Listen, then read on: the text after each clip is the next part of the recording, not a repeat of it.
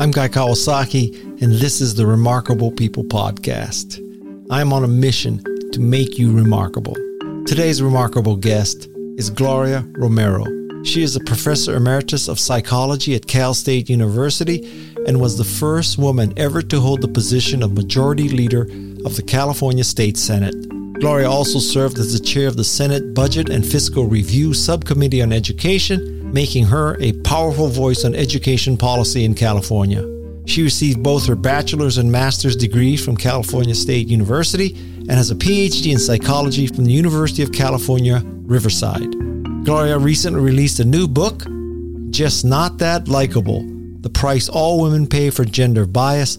It focuses on sexism in politics and the workplace. If you are a woman or parent of a girl, this episode is required listening. Her recommendation to get over being liked is priceless. There is an extensive discussion of someone named Ann Hopkins in this episode. If you're not familiar with her, she was up for a partnership at Price Waterhouse in 1982. Despite her outstanding qualifications, she was denied the promotion. She resigned and sued the firm for sex discrimination. This landmark case eventually reached the Supreme Court, and it upheld her claim in 1989 by a vote of 6 to 3. I'm Guy Kawasaki. This is Remarkable People, and now here is the remarkable Gloria Romero. I want to get what I consider the 800 pound gorilla off the table. And I'm going to ask you this. And then after I ask you this, you may say, oh, screw you, guy. I'm going to end this, this, this interview. okay. All right. Well, what a caveat, huh?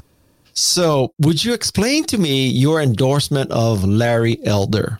And let me explain why I'm asking you this because on the surface, Larry Elder, influencer of Stephen Miller, says there was fraud, Trump is almost godsend.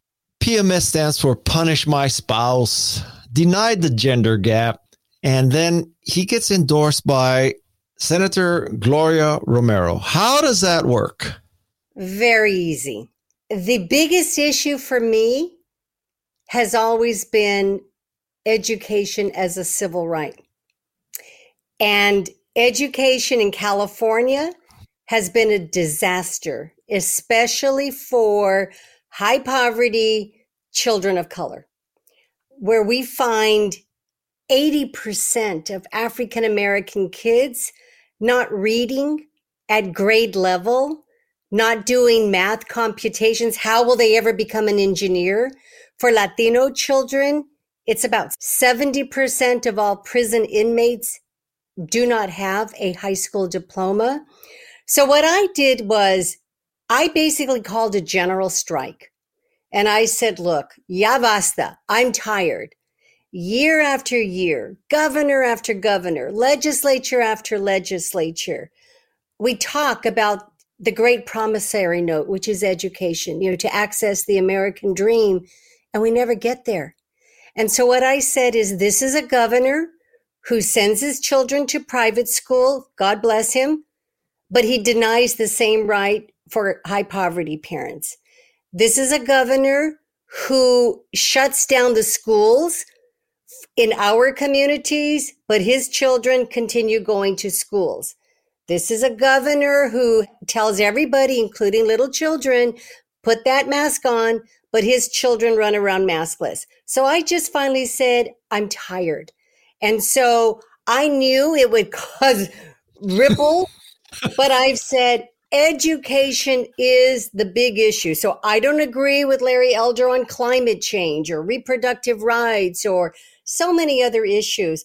But when half the state budget is going to education, and my mother had a sixth grade level of education, and I see those same faces of moms in East LA, and I think they're no different from my own mother. I just said, I'm not going to continue. So I said, it's a monkey wrench I'm throwing in Let's talk about education because I am no longer just going to endorse and support anybody who just goes along with education as it is. So that was really it. Anybody who knows me knows that education is my passion. It's what makes us equal. It lifts us out of poverty. It gives us a chance. And especially after COVID, that chance is diminishing. So that's why I knew it'd be controversial. I didn't realize it would be as big as, I mean, this went international. Right. So, but, but it, it speaks to why I think we've got to look at opportunities in education. So that's why I endorse Larry Elder. He spoke about education from the point of view of African American kids trapped in historically and chronically failing schools in South LA, and we can extend it to East LA and going forth to the Bay Area.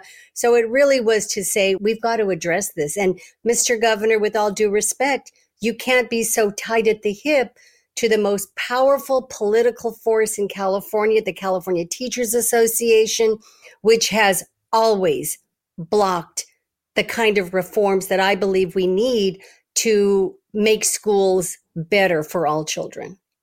So, is this sort of like an evangelical saying? Listen, if you're anti abortion, you can be a racist, sexist, crook, pig, but I'm going to endorse you.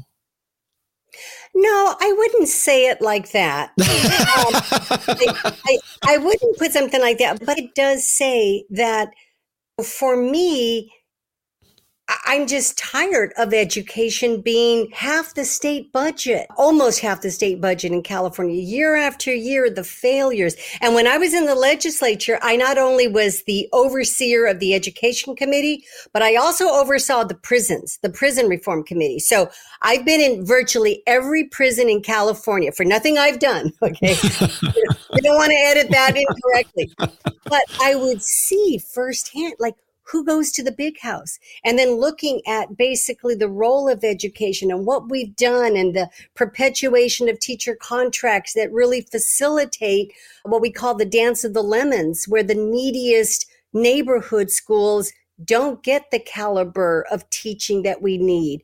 And so I just said, I'm tired. I'm not going to go for a governor who will shut down. And so I did let people know, look, education is what I'm driving this on. I want us to have a debate about education. So be prepared because I'm back. I'm going to be supporting its education savings accounts for California. This would be the first time we would have them in California. I'm working with get ready, Rick Grenell, the head of Fix California. And to me, you will see that I am really very nonpartisan when it comes to education.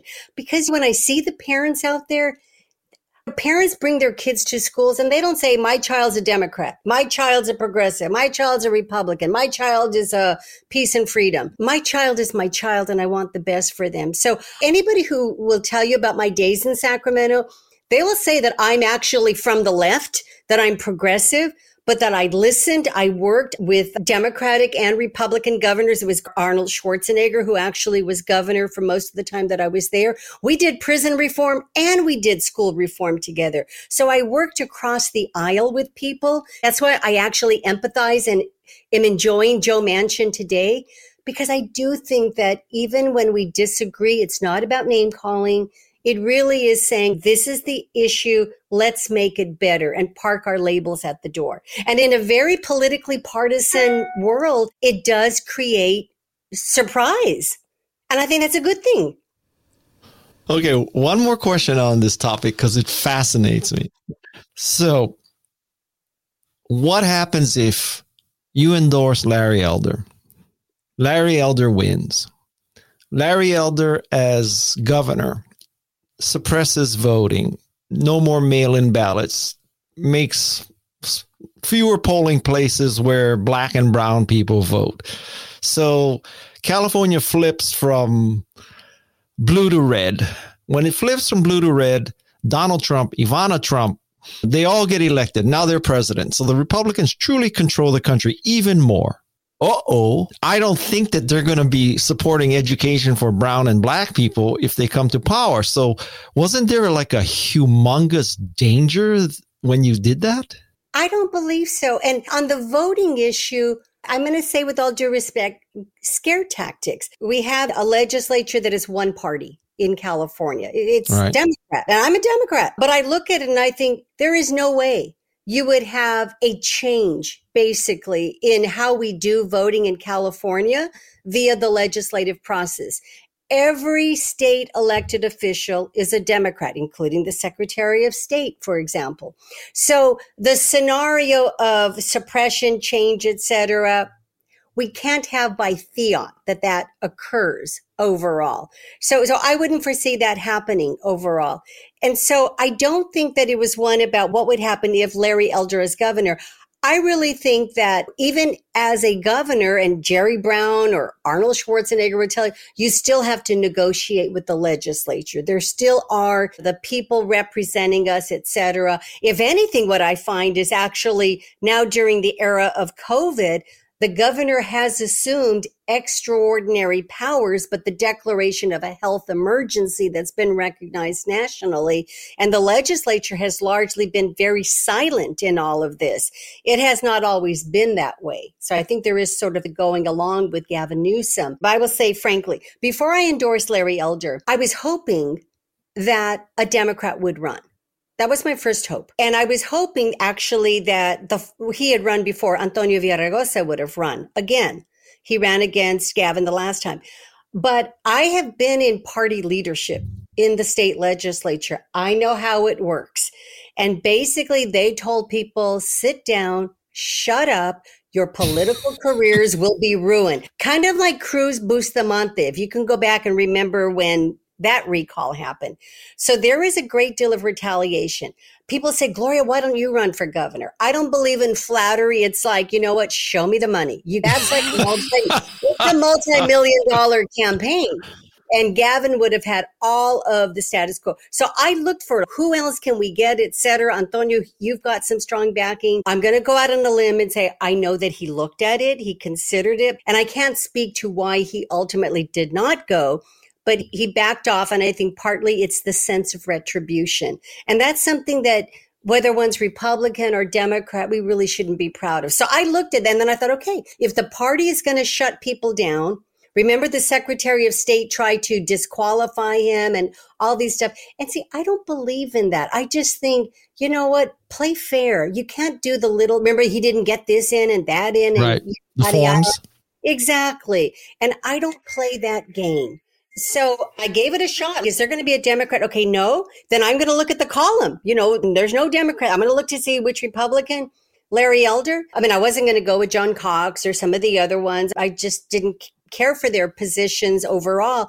But to me, Larry Elder, whatever one thinks about him, and he is a genuinely nice person, I think. He speaks very eloquently about black and brown kids, especially in California. And that was where I said, I want to throw a monkey wrench into the system and say, hey, look, folks, we got six and a half million children in California. It's more of a public works program than a public education program. And our kids are just being left behind. And when we get left behind, we don't go to college. We can't think of being architects and engineers. Our families, you know, we go to prison that's what ends up. We become illiterate and go to prison and we get locked in menial positions. And I've just said, I'm going to speak up and I want people to think about it. So that was really why. And I stand by it. Now, can I ask you a couple more political questions and then sure. I promise you we'll get to your book? Like they say, in politics, you have to have a thick skin. and for women, it's got to be even thicker because they will come after us even more so. Well, my father when I was growing up was a state senator in Hawaii. I think he was vice president of the Senate, and then he was the second or third highest person in the city government for Frank Fasi. So I come from a political family, so I know that. That's why I'll never get into politics, but that's another decision.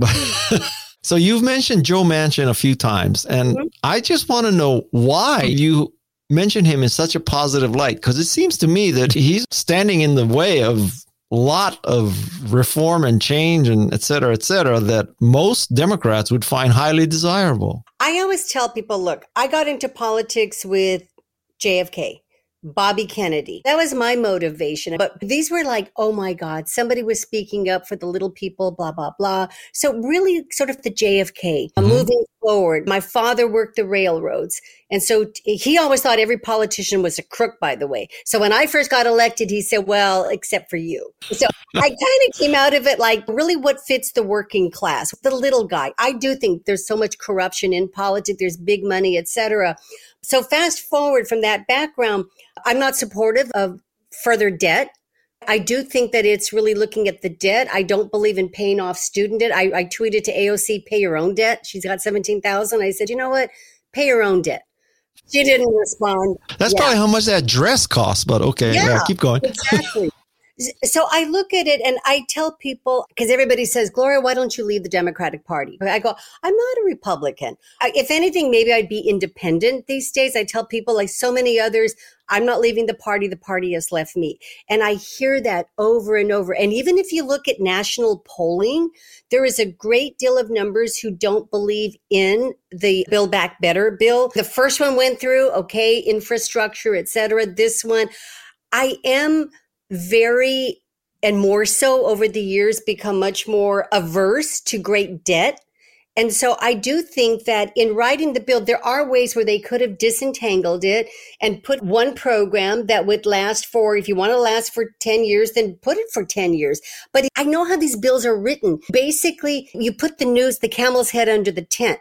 And once they're in the tent, you never then undo a program it becomes really difficult. And I've never met Joe Manchin. I've never contributed to him, but I've watched him think him and Kyrsten Sinema, by the way, from Arizona. She has stood up as well. And I, I like the independence. What you'll find about me is I like the, just don't go along with everyone. Go ahead and hold your ground. Speak up. Even if the world is, because think about this. When I was in Sacramento fighting for education and prison reform at the same time, I had to deal with two of the most powerful unions, political forces in California the teachers' union and the prison guards union. And they're like, Gloria, you're taking them on at the same time. And I just thought, well, you know what? I mean, that's what I'm here to do. This is what I believe in. So it never got to me. So I think with Manchin and like looking at it, there's a lot of discussion. I think overall people don't feel strongly about the BBB. I do think they could have taken it apart. I do think you can negotiate it. I really do believe you got to get to 51 votes. You can't just say, okay, we got 48 Democrats. You two sign on. So I like that independence in him okay. and Kyrsten Sinema. I'm a bit of a troublemaker in my own party.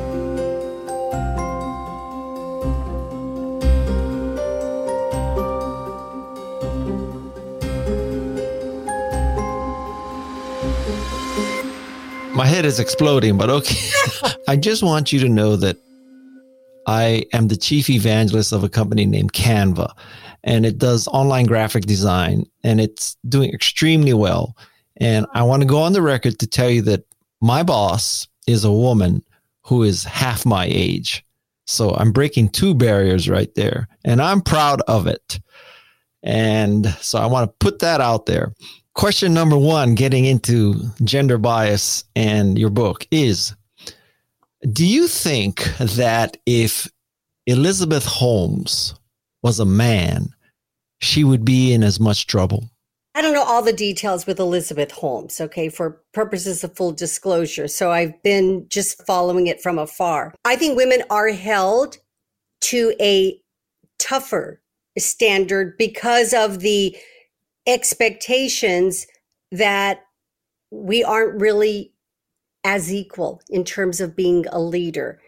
And I say that because, in part, if we look at the numbers, numbers tell a story to a great extent. They're very lopsided. In my book, I talk about how some of the reports say if we ever get to gender parity, and not that parity is the answer. I don't want to say there's a quota system because I don't believe that either, that you have to have 50 50. But when we look at the discrepancy between the number of women who actually lead Fortune 500 companies versus the number of women who graduate with MBAs but then stalled in their careers, we take a look at what are the expectations for women and how much shorter fuse do we have when we believe that women mess up And so we are more harsh with women. So to go back to your question, I would say, I think it would be a different story. We'd be seeing a different record overall because of the expectations of success and failure that we still have, especially for leaders in our society. I've done about 120 of these interviews. And I would say probably 60% women. I am very cognizant of at least equality or the majority of my interviews being women. From Jane Goodall, Margaret Atwood, Angela Duckworth, you name it, Arianna Huffington. And, and I'll tell you three things that I've observed with this podcast. First, when I do a recording and you can see it here, we both see each other. And only women make a comment like, Oh, are you recording video too? Because I'm not really put together enough for video. No man has ever said that. Observation number one. Observation number two is I've interviewed many female CEOs, and one of the consistent issues they bring up is they had to get over the imposter syndrome that they didn't deserve to be on the board of directors of Verizon or the CEO or get this award or this promotion. No man has ever said, Oh, I had to get over the imposter syndrome. My third observation no one, man or woman, has said that their father was the major influence. Everyone who brings up their parents says, my mother fostered my independence, fostered my education, fostered my dreams and aspirations. No one has said father. Do you have any comments about my observations? I think they're very accurate. I'd say, except probably for, at least in my case, on the mother father situation. First of all, let me say that if you'll notice, I didn't ask you if we were being videoed. I did read my notes. I had very good preparation and I did read them, but also I thought, this is me. I thought I'm not putting on a suit. I've got a scarf on, etc. My daughter said put mascara. I passed the days of mascara, so I thought I don't care. But but also remember I'm at home right now. But in the workforce, on the stage, etc. You're absolutely right. We look at women we observe women. We will make critiques of women, especially leadership in terms of we didn't dye our hair. We've got the spot of gray. Oh, she needs Botox. She doesn't smile enough. What about her clothing?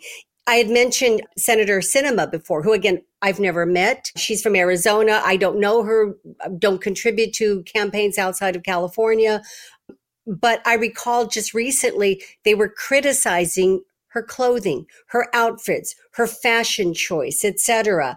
And and that is what women get. I'm not talking about we have to agree with them politically, but when Carly Fiorina was running and she had was running for the presidency, it was about her face. What did she look like? Did she have to have a facelift? She also acknowledges that her looks were something that people raised much more so. So yes, women still are looked at in terms of how we appear, how we dress. So I can see that in doing the podcast and others, we get a little bit more attention. I mentioned in the book as well, we talk about ageism and there's a whole section that talks about Hollywood, et cetera. Geena Davis and some of the fabulous work that she has done at USC and her institute looking at how women age in Hollywood. They talked about turning 25, 30, 40 at the when you're past 50, forget it. Your looks have gone. So therefore you're not as popular anymore. It's the same thing in the political arena, in the corporate arena. There is the attention overall. And then you had asked about the father and the mother, about both of mine, for example. Both my father and mother played a very important role. I mention my mother all the time on education, which is really what has moved me forever. And she really made it possible for me to understand what a parent will do. And all she did was show up. She would clear the table. We didn't have desks. I mean, six kids. We were a working class family. She would give me space to do homework. My mother played a fundamental role, but my father was really the one who I followed. He took me to union meetings. He took me to community meetings. He talked and I listened. In those days, I didn't talk. I listen. So a lot of what I say now, I feel like his consciousness is coming through me. So both of mine are actually very important in my life as mentors. That's true for me. My father was very important in my life, but it's just an observation. No one's ever mentioned their father except you. How do you think Ann Hopkins would do with this Supreme Court? Oh, first of all, and I'm going to say, I didn't know who Ann Hopkins was. I didn't you know, either until I read your book. I mean, honestly, and, and, let me tell you, you probably know as well. I was a university professor. In fact, I have a nice title, Professor Emeritus now, because I retired from the university too. I taught for 20 years in psychology, women's studies, gender studies, sex and discrimination, blah, blah, blah. And I would always touch on the issue of women in the workplace, discrimination. We mostly talk about overt discrimination, like when women don't get the same pay for the same work, or basically saying dealing with something very violative. We didn't really go into looking at stereotyping. And so when I started doing the research and looking at this, I was really stunned to learn about Ann Hopkins. And I think, oh my gosh, I want people to know her name. I call her the Rosa Parks, really, of the gender discrimination, the gender bias movement. And I hope if nothing comes out of this book, that people understand and know who she was and what she did. So fast forward to this court, how would she do today? I can say, I don't know what would happen with the court overall if the case was brought up today.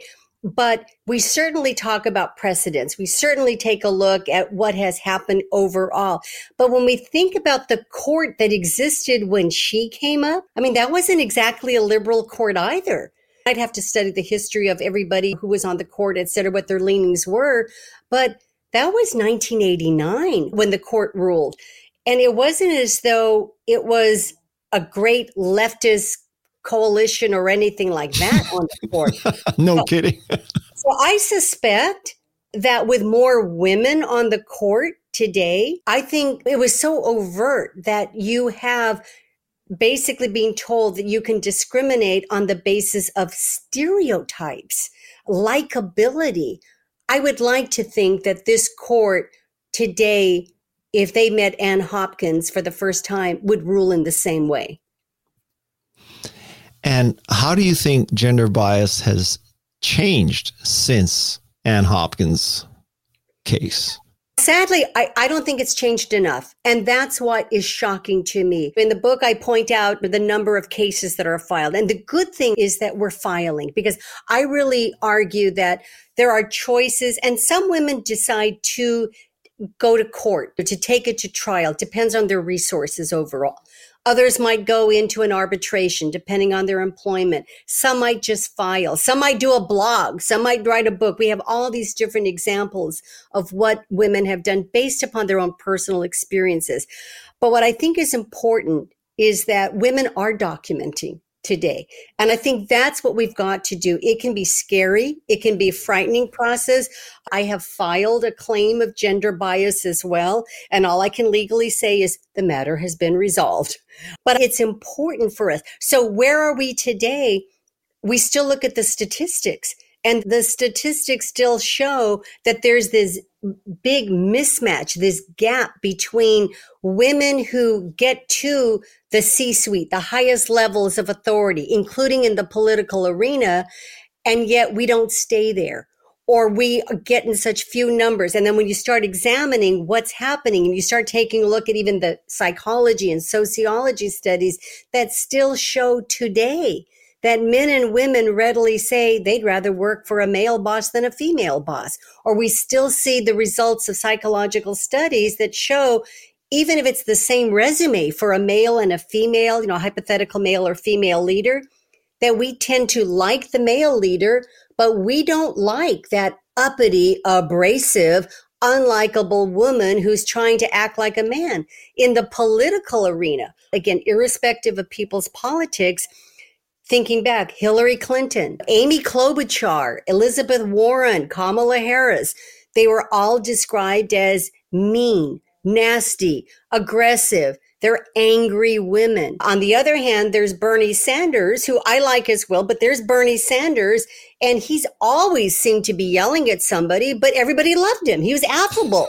So you think, yeah, that Elizabeth Warren can't scowl because she's angry and she's mean, but there's Bernie, and we expect him to yell at us, and then we love him because oh my God, he's just the little socialist with four homes.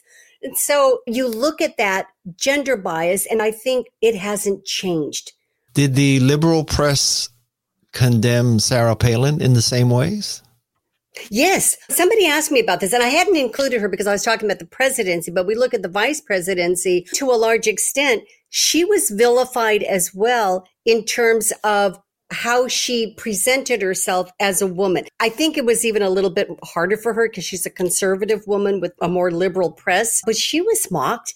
And it would be interesting to go back and take a look at women just sitting down with women. That's why I say forget the political persuasion. If women who have run for office would sit down with each other and just go around in a circle and say, Hey, this happened to me. I would bet no matter how we would vote on any piece of legislation, we would all say, Oh, yeah, that happened to me. You could host that. so you touched on it very briefly, but I would like your comments about the concept of non disclosure agreements. Somebody you might want to interview is Senator Connie Leyva here from California. She's, she's carried legislation on curbing and curtailing the use of non-disclosure agreements. So there are pros and cons overall. I think there are more cons than there are pros to this. And especially when something happens with taxpayer dollars, say in a school district or looking in city government, for example, that's paid with taxpayer dollars. I believe the people have a right to know what's happening. So what happens with NDAs is that oftentimes men and women, we come into the workforce, we start day one, you know, we're given the contract and buried in there is, you know, you go to arbitration and blah, blah, blah. And most of us never think we will ever get to a situation where we might need that. So I think that's sort of like step number one. There has to be a lot of discussion when we're signing the employment contract. What rights are there? And can we begin to do reforms there that will not mandate arbitration from the get go? Because that's a big problem right away. But having gone through that, then you could say at the end of it, what do I do? I can go to trial. And we saw, for example, Ellen Pao when she went to trial and she lost her case great personal expense, etc., money, resources, etc. It can be a great deal of turmoil. And do you have the economic resources? A lot of women don't. So going through arbitration and a settlement might be an easier way. I'm not saying one way is better than the other, but I do believe we have to look at reforms in NDAs because what it does essentially is it says at the end of the line, basically, you can't talk about it. You cannot say anything. And it's almost as though if we think about the experience of being raped, you've been raped and then you can't talk about it with anybody. You're just supposed to settle with your assailant. Maybe you can talk about it with your spouse. That's it. But you can't share the story. You have to basically have it stifled. I'm a psychologist by training, and that's not good mental health. But we're forced into that. Women and men as well, to anybody who goes through an NDA, that's one of the basic of the contingencies. You sign this, you do this, or else go to trial. And then years and how much money, et cetera. So there are choices. And I'm grateful that Senator Leyva has begun to make some changes and she's going back like a second round. There was no more bills that were gone to the governor. So basically it's not over because you can always find the loopholes. So I don't like NDAs. I do think that we have to re-examine them. And I think there are ways in which we can do it because nobody should ever be silenced. So on the flip side of this, how about this requirement that boards of directors has to have a woman on it. That's actually for purposes of full disclosure, my former roommate, Hannah Beth Jackson, who we started the assembly together and she was my former roommate. We always talked about gender issues as well. She's the one who actually wrote that law, being challenged, etc. Once again, I don't believe in quotas. I don't believe in you have to have the mandates here and there, but we do have to close gaps. What are the processes by closing them? Because of the discrepancy once again. How do we ever get to some sense of, and I don't want to say parity, but representation. So overall, I liked her bill. I liked the law. I do think that having women on boards makes a difference. But as I also write and point out, it's not always having women on boards. I do believe there really is no such thing as the sisterhood because a woman will stab you in the back as easily as somebody else. And so there's a whole bunch of other issues. And you can have men as strong allies as well. But I do think that women's voices mattered. And when we see the lack of representation, I mean, at the end of the day, what it almost suggests to me is do the right thing and then you don't need legislation. Because all legislation is, is really trying to fix something that should have been fixed. And so I always felt like in writing pieces of legislation, I shouldn't have to write this, but I'm going to because, duh, as my daughter used to say when she was little, you guys should have done this a long time ago. And we should recognize the diversity of California. But it takes somebody saying, I'm going to throw this bill at you to point out the vacuums that are there. And now we battle it out in court. Up next on Remarkable People. Margaret Thatcher, again to Indira Gandhi, Angela Merkel, all of them have shared stories and they're there, they're successful, but liked, it's probably not a word we put for them.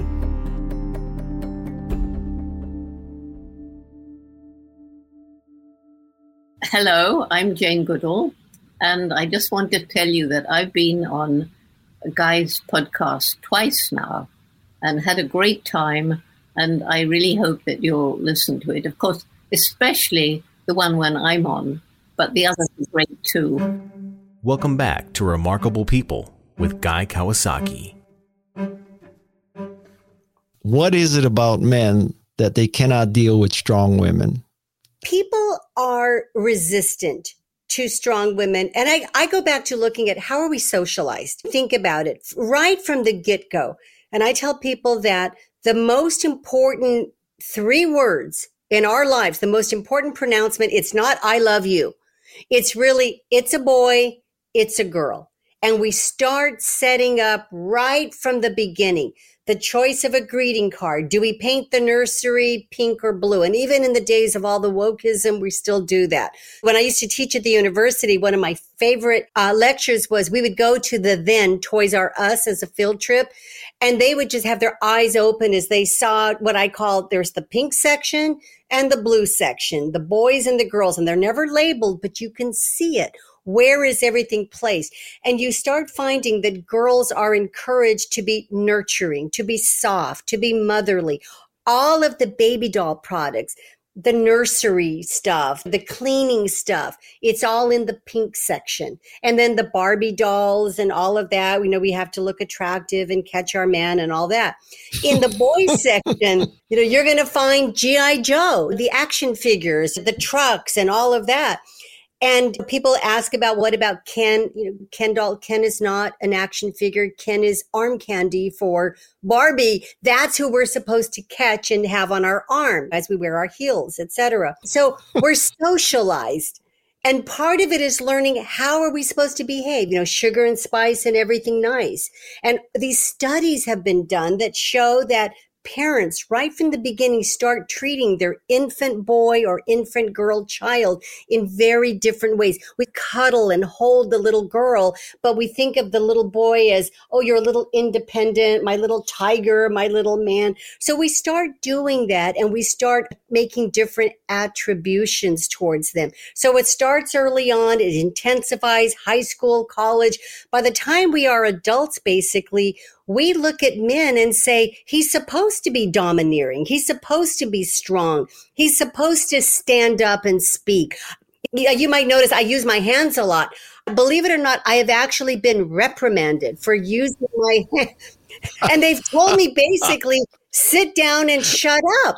They've told me all I can say is in my career, Okay. You know, I have heard the will you stand when you it's like standing while leading, speaking while leading. You use your hands. You might intimidate people.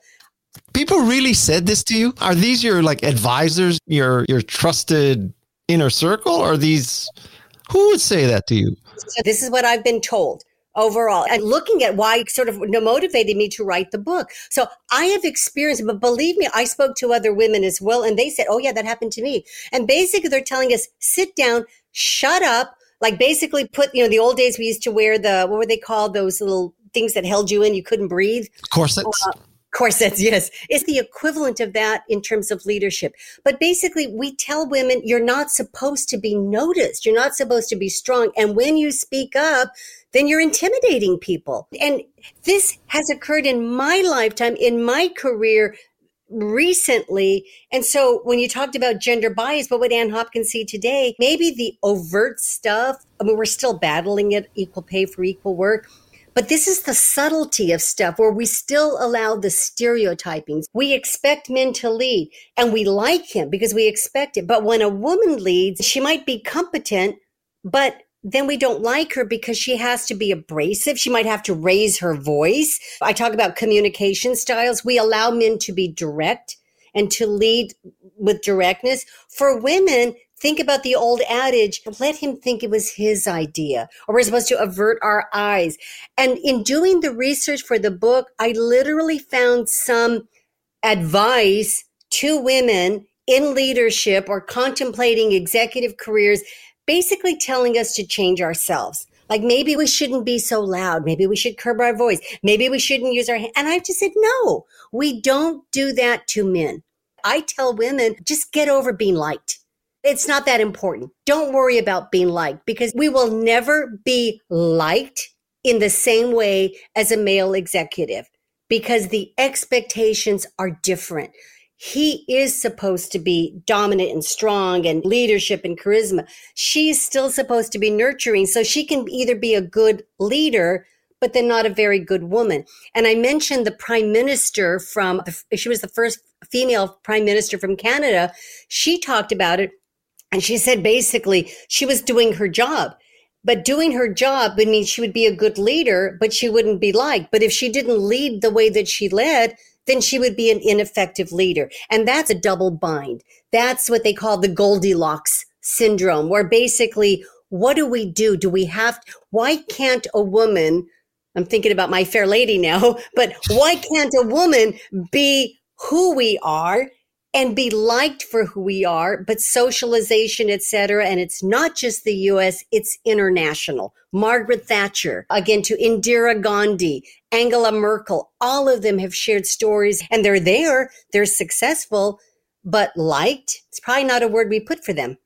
But what if you have to be liked to get elected in order to be in a position where you don't need to be liked? Isn't that Hillary Clinton? Didn't I just describe what happened to Hillary? And see, we take a look at what happened to Hillary. And there's lots of issues. People can take a look at politics overall. What did they say? There was you know, Benghazi, the emails, etc. But when we looked at it overall, the voters still looked at Hillary and said, and she was competent, she was capable, she Secretary of State, Senator. Oh my lord, yes. We had the most competent candidate going up against the least competent candidate, and the least competent candidate won. And again, too, you take a look at male and female, and we, did, I don't know that we liked him either, but we certainly didn't like Hillary. We were talking about how we described women don't just laugh, they cackle. That's the thing with Kamala Harris. And, and Kamala Harris has made some real serious mistakes. I will criticize elected officials overall. I think she's made some very serious mistakes and is not taken as credible. But then we add on to it. And when we describe her, we say, oh, that cackle. That's something that, if you think about it, we learned that a cackle is something a witch does. And a witch is something that women are called, and it rhymes with that other word that starts with B. And right. Bernie Sanders doesn't cackle. You know, Schumer doesn't cackle. Donald Trump doesn't cackle. They might laugh, but women, oh, women cackle. And it really becomes where we become genderized and put down in the process. So Hillary cackled. We made fun of her hair, her weight, what she looked like. We have a very different set of attributes. It's almost as though we have a leader can we like that leader if they are women and the women are strong and they're not these nurturing people that we expect women to typically be? You know, women are supposed to love you and care for you and be nice. And again, here I am talking with my hands. That's what gets me into trouble. So Well, how are we going to break this cycle? Absolutely. Part of breaking the cycle is talking about it. Because, like I said too, I thought I knew all this stuff. And here I was, the majority leader of California, and I would see things overall, but I had never heard of Ann Hopkins. Oh, so we see the overt discrimination, but it's what we don't see that we just don't talk about. And what I think the important thing is we have to name it. We have to own it. We have to start talking about it. And the book's really written for women, but I hope men will read it. And if they're experiencing issues in their workplace to do the same thing, we have to document it. Do not be afraid. I also think too that we can't just expect women to be the gender police. We've got to back up. We've got to also have important voices there in the mix. And I point out as well, don't expect all women to be supportive. This so-called sisterhood doesn't necessarily exist. So it's important though to document, to look at the records from corporations or school districts, whatever the workforce is. We should ask for the records on the filing of claims and the payouts overall and get to as much information as we can. So there has to be the discussion and then the NDAs, the legal piece of it. If we can begin to eliminate that as well so that we can talk about it and know what's going on. Because if corporations right from the get go or school districts, whatever it may be, know that this is public and there's transparency, we're less willing to hide it. But ultimately, we have to take a look at how do we socialize ourselves? What do we allow in men and women? What do we expect from men and women? Even as something as simple as jury duty as well. We oftentimes anticipate that it will be the male leader rather than the female. When men and women say, pretty much equally, I'd rather work for a male boss than a female boss. Why?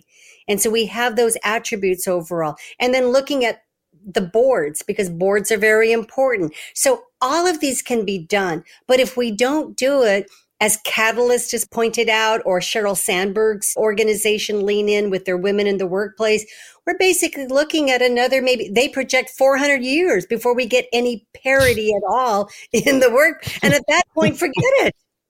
I mean, Ann, Ann, Hopkins would be rolling over in her grave saying, I should have just gone to charm school. But that is the thing, too. I really urge women to get over the need to be liked. That it's, and in an era of social media, I mean, tweets. Oh my God, how many people liked me? Or Facebook or Instagram. That's sort of the messaging. And so we have to really stop and think about I want to be productive.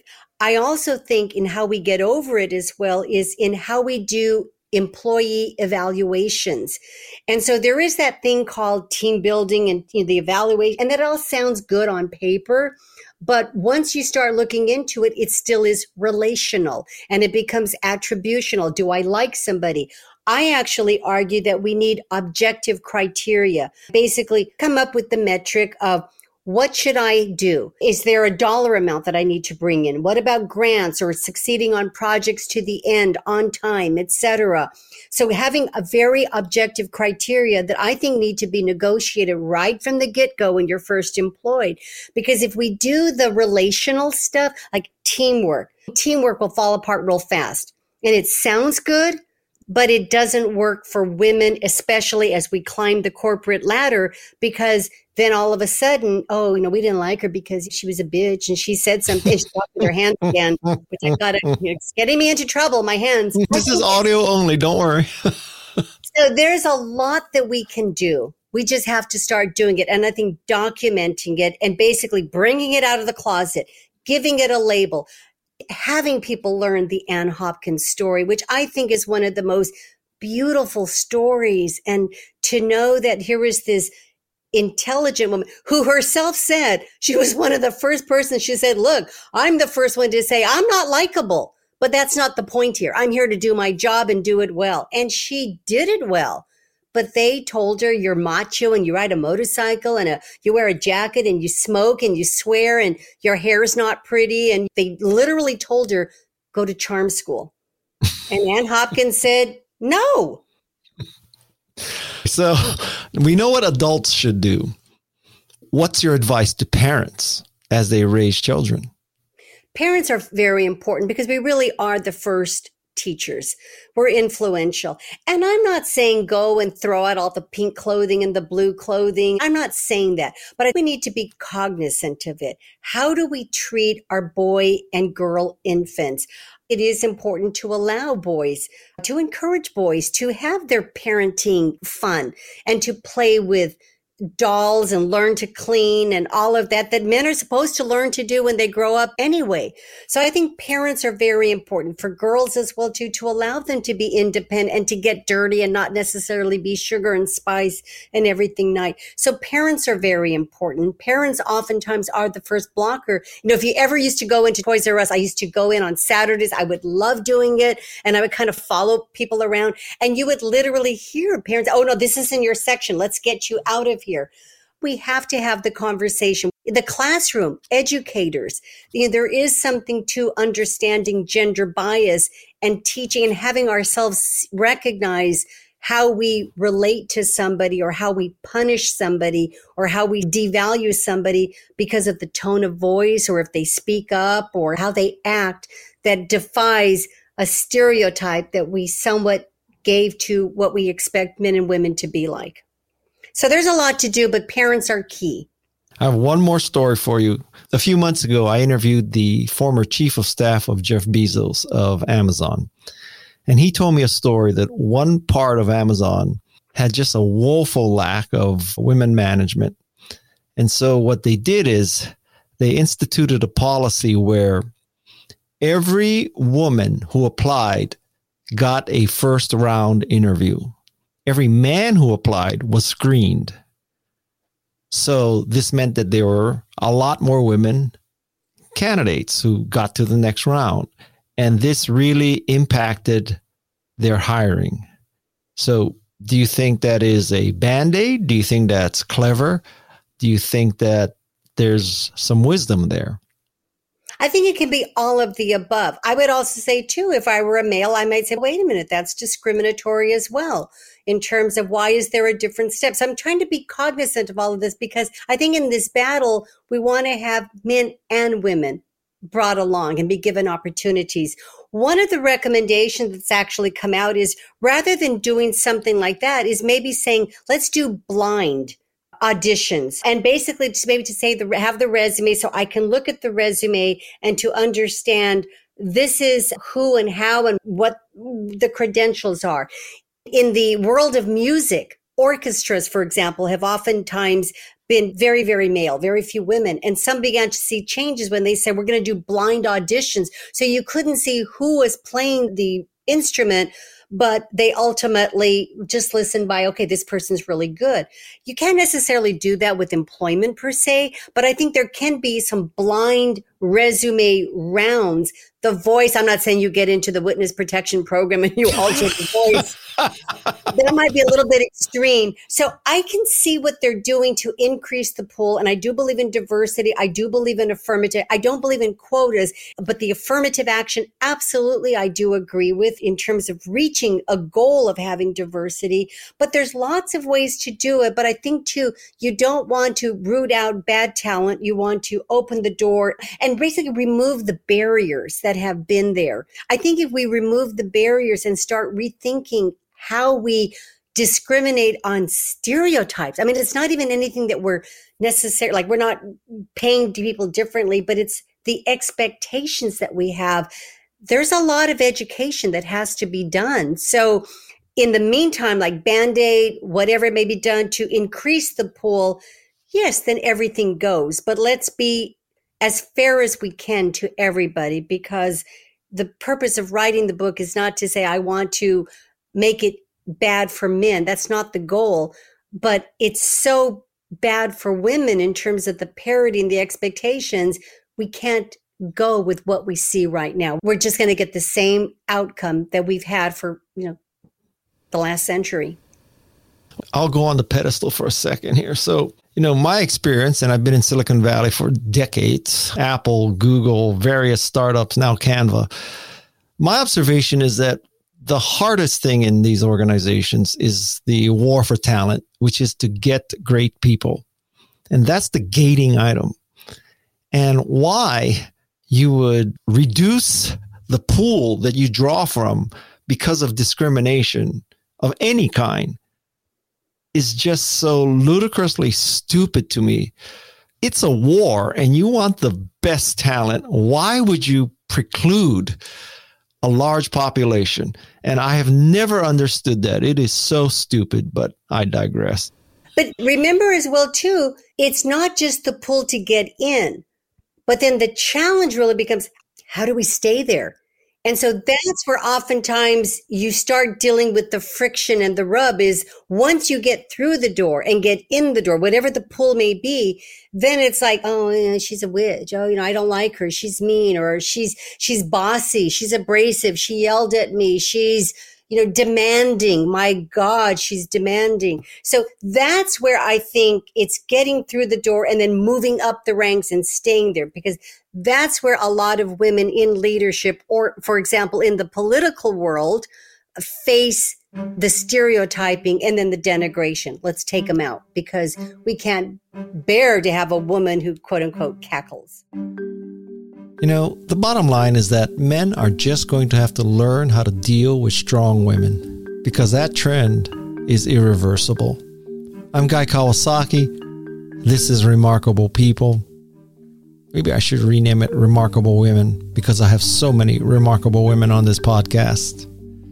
My thanks to Peg Fitzpatrick, Jeff Sieh, Shannon Hernandez, Luis Magana, Alexis Nishimura, and last but not least, the drop in queen of Santa Cruz, Madisun Nuismer. All remarkable people, all who can freely cackle whenever they want. Until next time, mahalo and aloha. This is Remarkable People.